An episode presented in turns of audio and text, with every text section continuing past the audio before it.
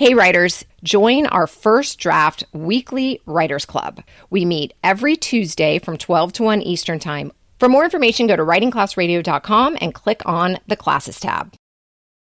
I just want to inject something right here, which is that we're recording this episode days before the 2020 presidential election. I'm Andrea Askowitz. And I'm Allison Langer. And this is Writing Class Radio You'll hear true personal stories and learn a little bit about how to write your own stories. Together, we produce this podcast, which is equal parts heart and art.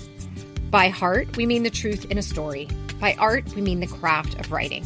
No matter what's going on in our lives, writing class is where we tell the truth.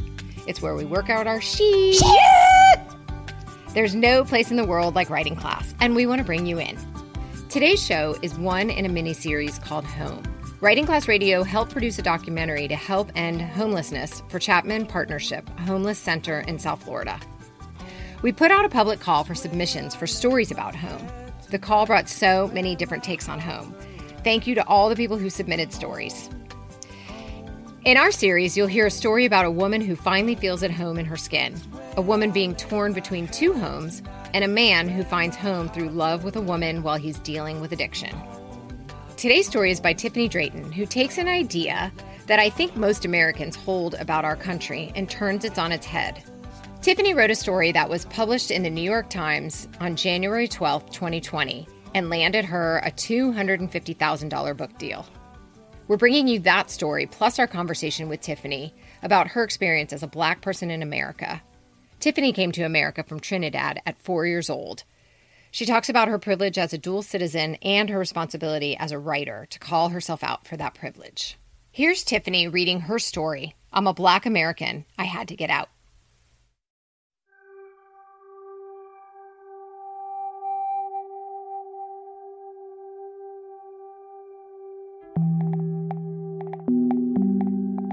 I watched the video of George Floyd taking his last breaths under the knee of a Minneapolis police officer while scrolling through Facebook. The sound of crashing waves and my children's giggles created the soundtrack for the devastating images. My mother came out onto our sunny front patio, a cup of coffee in one hand and a phone in the other. She also had news to share.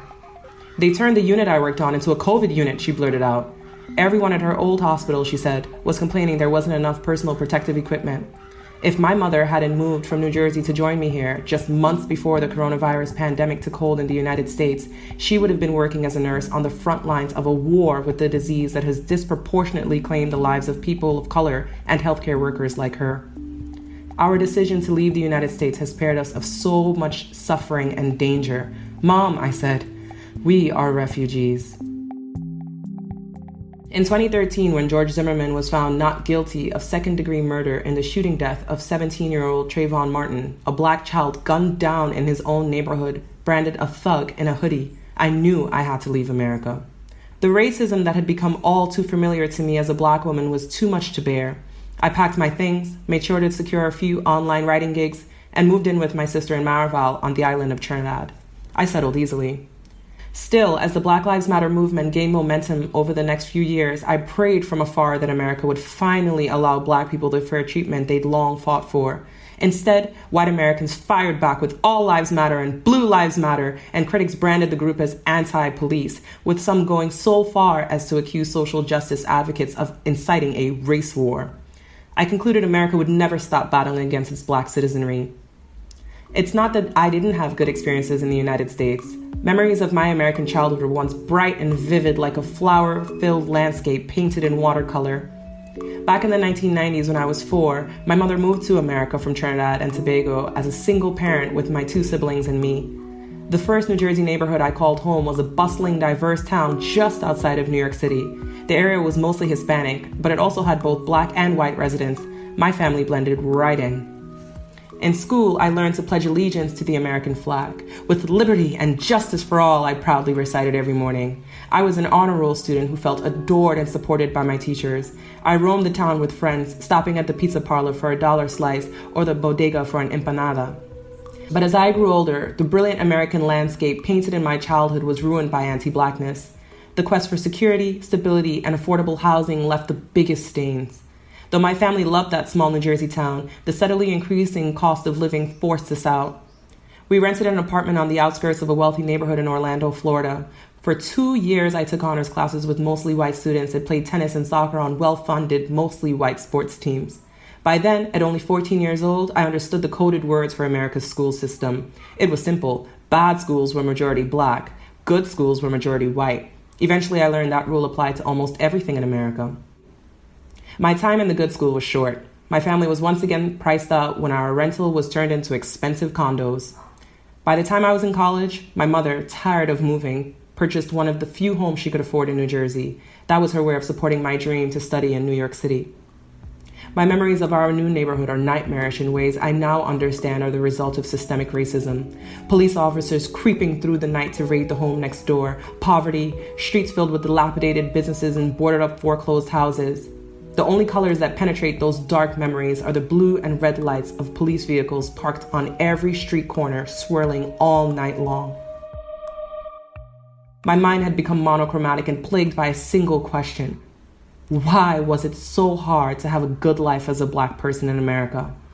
I scanned history books for answers only to find black pain, death, and oppression.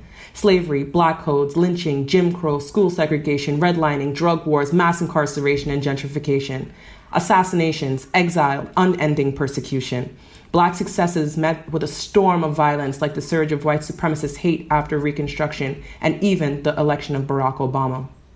The unfair banking practices that prevented black home ownership in the suburbs, and the gentrification that reclaimed black cities for white people images of lifeless black bodies, casualties of war, black men and women hanging from trees, Emmett Till's battered face, Martin Luther King lying in a pool of blood, his face half covered by a white cloth, Malcolm X mouth agape, dead on a stretcher. America denies so many black people basic security, freedom, and human dignity. I had to run. The privilege of dual citizenship afforded me sanctuary in Trinidad and Tobago. I know how lucky I am. I know most black people in America do not have dual citizenship. As I settled here, my life slowly became colorful and vibrant again. I paraded through the streets for carnival in blue, teal, and purple beads and feathers. I was surrounded by faces of every color descendants of enslaved people from Africa, indentured servants from India, and the Amerindians who were here when Europeans arrived. I strolled through black neighborhoods with my two children with no concerns about whether we stood out as outsiders. I sat on my patio with my mother and sipped coffee, finally at peace. The United Nations defines refugees as people who flee their homes because of war, persecution, or violence. My mother and I may not meet the formal criteria, but as I observe a country engulfed in disease, flames, and justified rage, I tremble at the thought of ever returning. I admire the strength of black people who remain in America and continue to endure. I hope and pray that one day they too will find freedom.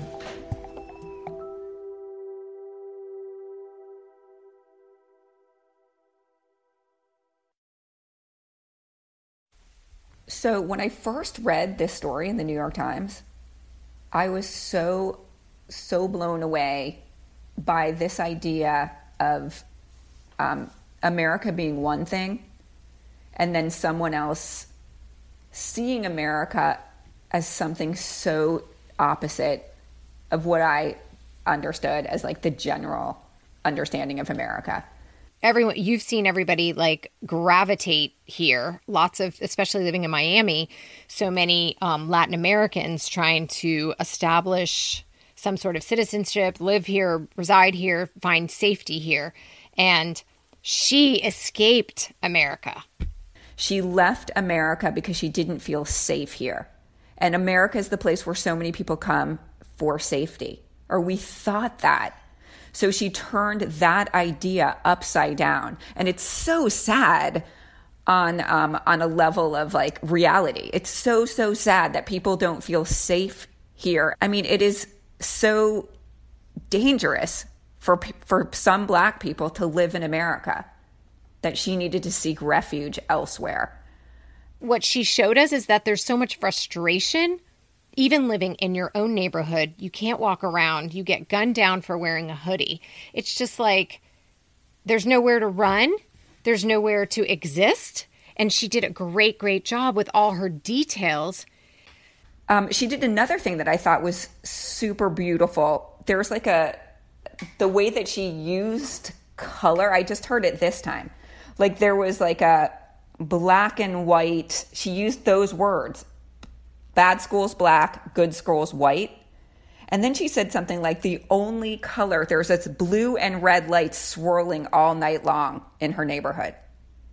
And then when she got to Trinidad, she talked again about the vivid colors, the colors of um, the co- how color. Like I just see this colorful sort of parade. I think she talked about blues and greens, and at that point she was back and not feeling like she had no concern that she and her children would stand out. She she was feeling she was in this colorful, beautiful environment.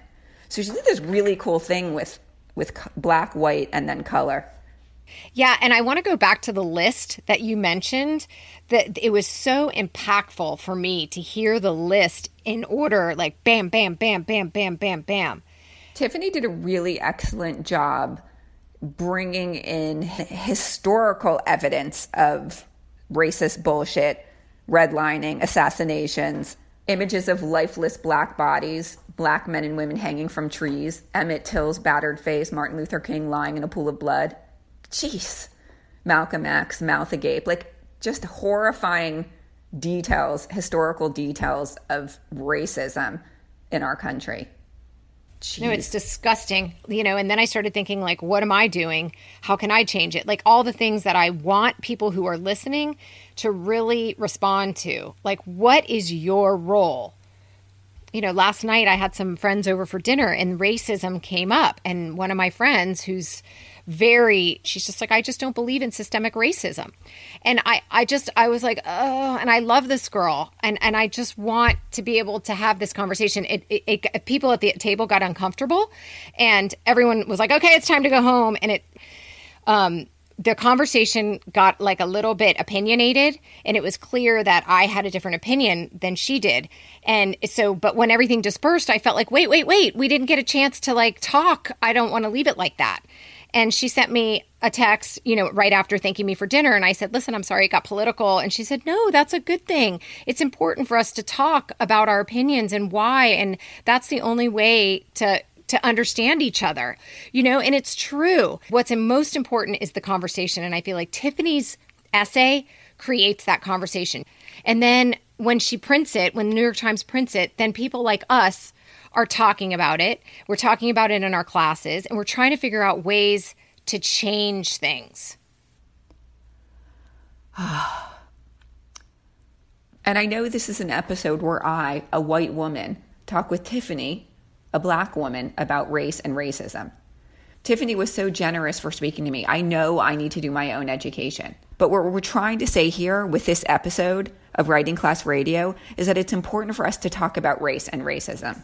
It's crucial for us, for white people, to talk about racism with each other.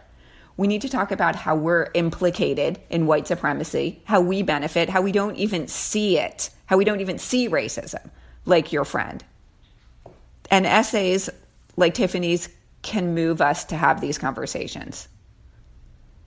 Also, one thing I think is worth pointing out is that all issues aren't equal. So, yes, ideally, we have to talk to people with different perspectives, but we're not just talking about different perspectives. When we're talking about racism, it's not just an idea, it's not just an issue, it's life and death. So, I recently read this book called What Doesn't Kill You Makes You Blacker by Damon Young. And um, he wrote something that really made this totally clear for me. So, Damon's a black man. He writes for The Root, so he was talking about two guys on his mostly white pickup basketball team and how he felt two days after the 2016 election. So one guy in his team voted for Trump and this other guy voted for Hillary. And just days after the election, they came together to play another game. And these two guys saw each other and they did like this chest bump or they did something that signified like something that they would do after a basketball game, like good game, like well played.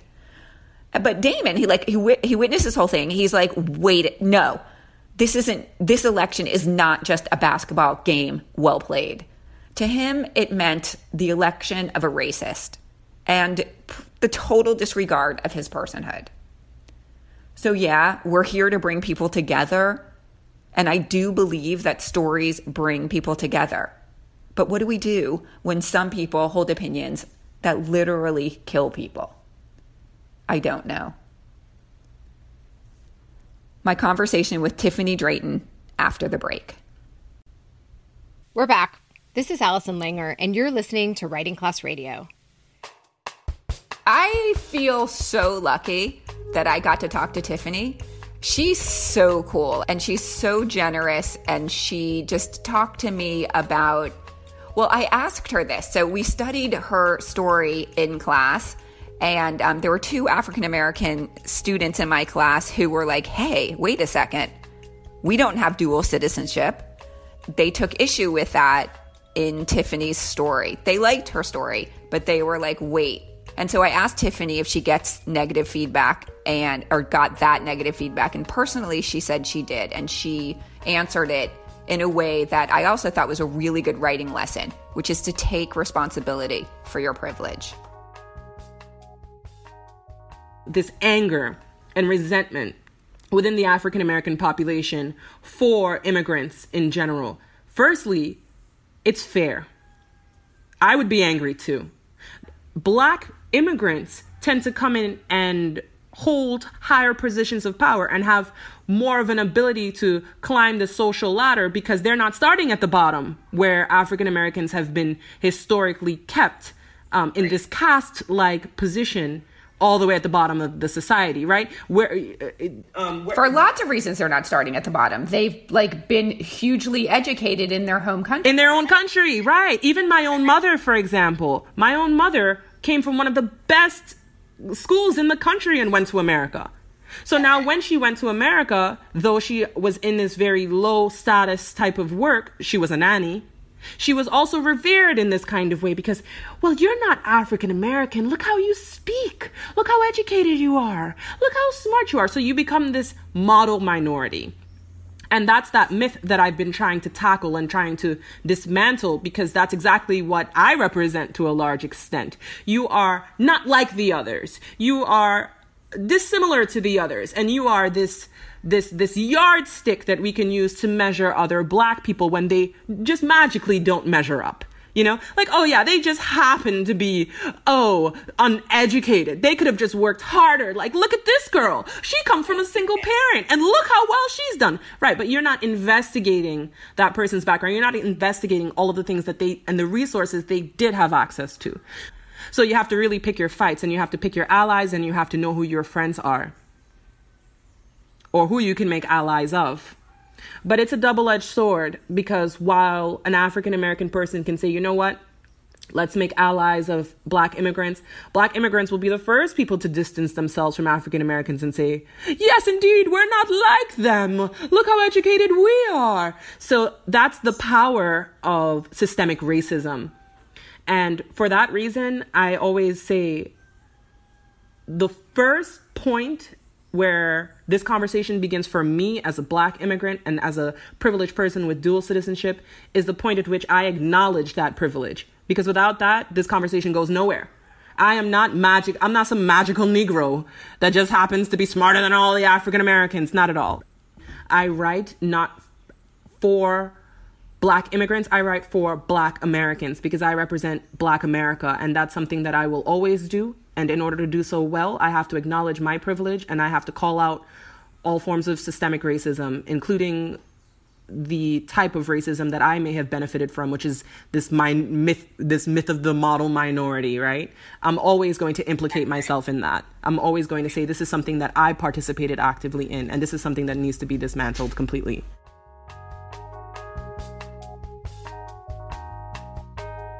Then I asked Tiffanie how her story to book deal went down.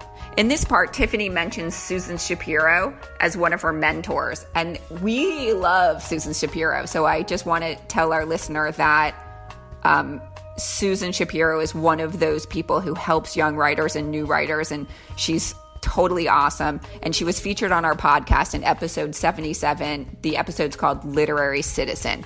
So you can hear her writing and hear her story and try to take a class with her if you're smart.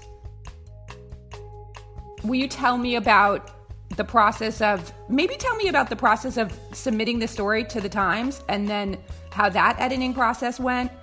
and then the feedback you got before we get into your book deal. Okay, well, um, I posted in a group called Binders Full of Women Writers.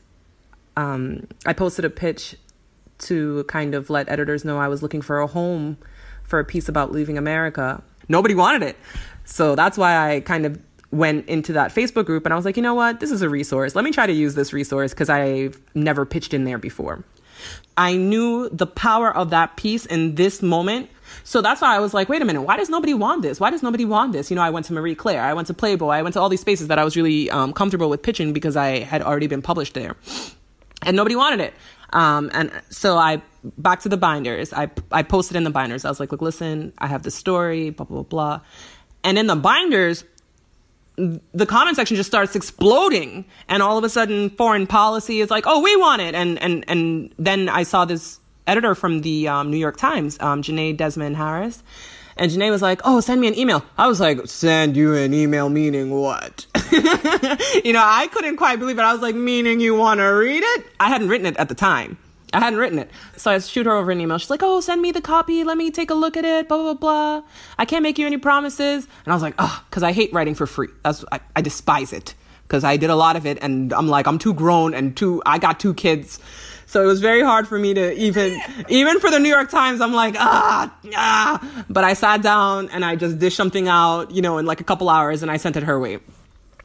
And she got back to me with just this list of questions and she was like can you can you just answer these questions in the piece so i looked at the questions i was like yeah these are really great questions um, the one thing about me is if you give me constructive criticism or if you give me any type of criticism it, it doesn't even have to be constructive once you tell me what you want i'm gonna do it and that's precisely what I did with them. When it when it came to Jenée, she was like, "Look, listen, we want answers for this, we want answers for that, we want answers for this." I ran through that piece and I chopped it up and I put in all the answers she wanted and I sent it right back. And I've always had the privilege of working with just these phenomenal women, phenomenal editors who have always made my work better.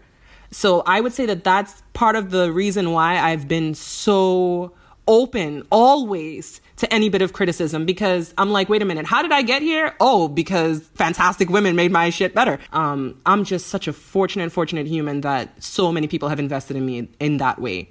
Okay, do you have any insight into why at first no one wanted your story? If I, if you want me to be quite honest, how I've come to understand it is just the universe puts it where it needs to be. Because had it been had it gone to anyone else, other people were probably buried in coronavirus coverage. Other people were buried in in in Donald Trump coverage. You know, nobody was really looking for that story at that moment. I, I'm not I'm not sure I can tell you why exactly, but the only thing is that story found its home. It got probably like 200 or so comments with people saying, I would love to read that. I want to read that. This is where you should place that. And then different editors saying, send it over to me. I want to read it. Um, Was anyone mean to you in, on social media? Were people like, fuck you, Tri- I would Tiffanie, say this is the first time in my nearly decade long writing career that there was absolutely no negative response there are negative feelings, of course. And if you dig into the depths of people's feelings, there's always going to be um, a mix of feelings. But overall, the purpose of the piece overrides all of those feelings. And I think giving people the space to explore their mixed feelings, of course, they're going to tell you some of their negative feelings, which are fair. But overall, people understood the the importance and the intention behind the piece and also the impact of it. Because you can always have good intentions but have shit impact. But the impact was to bring awareness to this thing that is systemic racism in its entirety including how i am implicated. Okay so then you get the story published not a ton of negative feedback publicly and then you get the most positive feedback ever which is tell us how it happened how did you get a book deal who who approached you I can't wait to read your book, but how did it go down? Well, as soon as I published the piece, I started getting some interest from um, editors that work in publishing houses. I, um, I can't remember off the top of my head because oh, good God, it's been a whirlwind. But I started immediately getting some interest from from different publishing houses. And so who do I go to? I go to Susan Shapiro because she's my go-to for everything. Um, cause I always, you know, bow down bitches. You have to know who runs the show. And she is, is like, I just have the utmost respect for her and she's always guided me so well. So I sent her an email right away. I was like, look, listen, Matter of fact, before I even once I told her that the piece was going to be in the pub in the, in the New York Times, she was like, "Tiffanie, what you're going to do is at the bottom of that piece, you put you're writing a book." I was like, "But I'm not." She's like, "Yes, you are." I was like, "Oh, okay." And so she was the one who even told me in the author bio to put, "I am writing a book about X, Y, and Z," and that was some of the most incredible advice because as soon as people read that in in the author bio, that's when really um, editors started like, "Oh, hey, I saw you're writing a book. What are you writing a book about? Would you like?" Would you like to get your book published? Uh, do you have an agent? So um, Susan Shapiro helped me to kick off that conversation um, preemptively. And as soon as people started reaching out with interest, she was like, okay, look, listen, I have the perfect agent for you. She introduced me to um, my now agent, Susan Galam. And that process of creating that the book proposal um, going through that process with my now agent, who's also named Susan, but Susan Galam, um, it was exactly everything I could have ever dreamed of because, you know, I'm known for cranking shit out. I just kind of crank it out. I put it on the page. I don't I don't really I don't try too hard to think exactly what it should be because I just allow it to be what it is, you know? And Susan really worked with me in that process. Um, she just let me be me like like I just threw up a bunch of stuff on a page and sent it to her, and she was like, "Okay, well, this is great. Do this, do this, do this, do this." And just like how um, Jenée kind of offered me the same type of feedback, and I just ran through it. I I did everything they she told me to do. I shot it back to her, and we we got it out to publishers in about uh, about ten days. So and then who picked it up? I picked Penguin Random House. At that point, it was just whoever offers me the most money. that was easy. Okay, sold. Um, but let me ask you this: um, What would so right now? So you have now you're tasked with writing a book. Can you tell me what it's about? Just like what's your book about? Like that's such a hard question. So I don't I don't ask that lightly. But also I want to know about how hard it is to finally get your dream and then have to um, you know come up with the, the pages now you know, the book is pretty much just chronicling, like I said, my family's experience with America, which is an experience with systemic racism. And as we travail these experiences, we have no idea what's really happening to us. It's just happening to us. And we are forced to flee time after time after time again. It's like you set up shop in, in one state, all of a sudden there's policies that force you out. And you have no idea that it's happening on a large scale, but you know it's happening to you. Ultimately, the the the real high point of the story is when I'm forced to reckon with the fact that all of these experiences we've had that have been so traumatic and so scary are actually the result of an entire system that's national that's global that that hates me just because I'm black just because of my skin color. And it's like you've been getting these little pieces fed to you like little breadcrumbs over the course of time but now you're forced to eat the whole plate. And the plate is full of so much anger and so much sadness and so much hurt and what would anybody do but try to escape that as much as possible? Now, that's one layer of the story. The second layer of the story is, of course, in adulthood, I end up in this abusive relationship with my ex. And I go through this process with my ex of this abusive relationship and this cycle of abuse. And then one day, because I end up in therapy, I'm like, hold the fuck up. This is my relationship with America. Right. I was going to jump to that. I, that is your relationship is the metaphor for America. Fucking hell. I'm sorry you had to live that twice. Right, but it's it's like you're sorry but you're not sorry because once once you can see, once it's like you're driving through this horrific storm and you have no windshield wipers. But once you at least have some windshield wipers, you can guide yourself accordingly And that's what it is to be black in a system, in an abusive system of racism. And that's what it is to be woman. I mean, a, woman in a in an abusive relationship. Once you can see it for what it is, now you can make educated decisions as best you can and, and utilize whatever bits of, of, of, of resources you have to position yourself as comfortably as you can. And so that's where the story the story ends with me making that decision. No, I'm not going to settle for American racist abuse. Firstly, I have no resources here. I can't afford to live in these neighborhoods. I, am not going to live in a suburb where white people are looking at me sideways and, and calling my kids names. I'm not going to live in the ghetto. I can't do that. I'm not going to be with this abusive ex. And that's where I find my freedom because um, it comes back to okay, what do I have? When you have none of those things, what do you have? And I look back and I have my two beautiful kids, and I have my mom, and I have my sister, and we just we just come together to support each other and we just find our our our our moment of peace. Okay, wow. Okay, now last question. How hard is it? Is there so much pressure? Like how are you handling it or are you just go- going for it without worrying? How's that working out, the process? When you live a life of constant pressure, it's actually quite normal. I mean, I don't really know a life that's easy or not full of pressure. I don't really know that life, so I can't I I don't feel anything anymore. Um, I mean, sometimes I get overwhelmed, but I get overwhelmed by external stressors like my kids or like my ex. Um, but in terms of this process of writing the book, for me, it's one of the easiest processes that I've ever had to really sit down with. That though it is challenging, what what makes me say easy is that I'm just telling my truth so I don't need to do anything but just write it.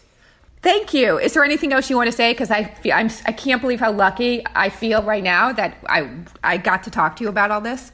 I, it was my pleasure, and I'm so happy that we got to have this conversation. And you can feel free anytime, hit me up and and really i just want everybody to know by the way that i am a super open person. You can always hit me up for advice. You can always hit me up for a contact. Like i read pieces every single day. I offer people um, i um, feedback all the time. These are things that i feel it's my duty to do that as a literary citizen just as susan shapiro did it for me. I do it for whoever asks if you want me to be honest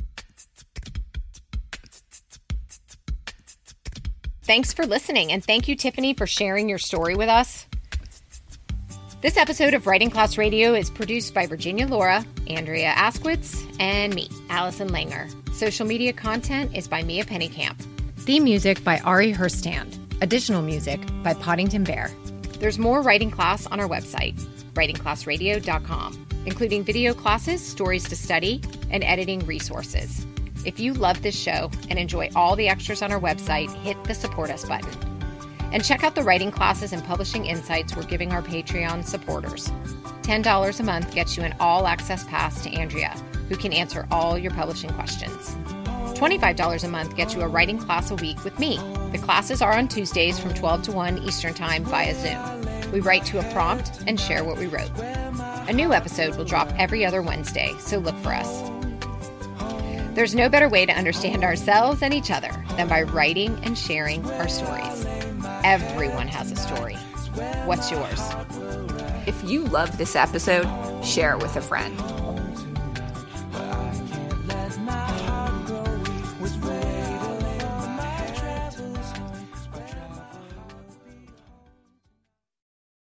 It's said that the more time you have to invest, the greater the return.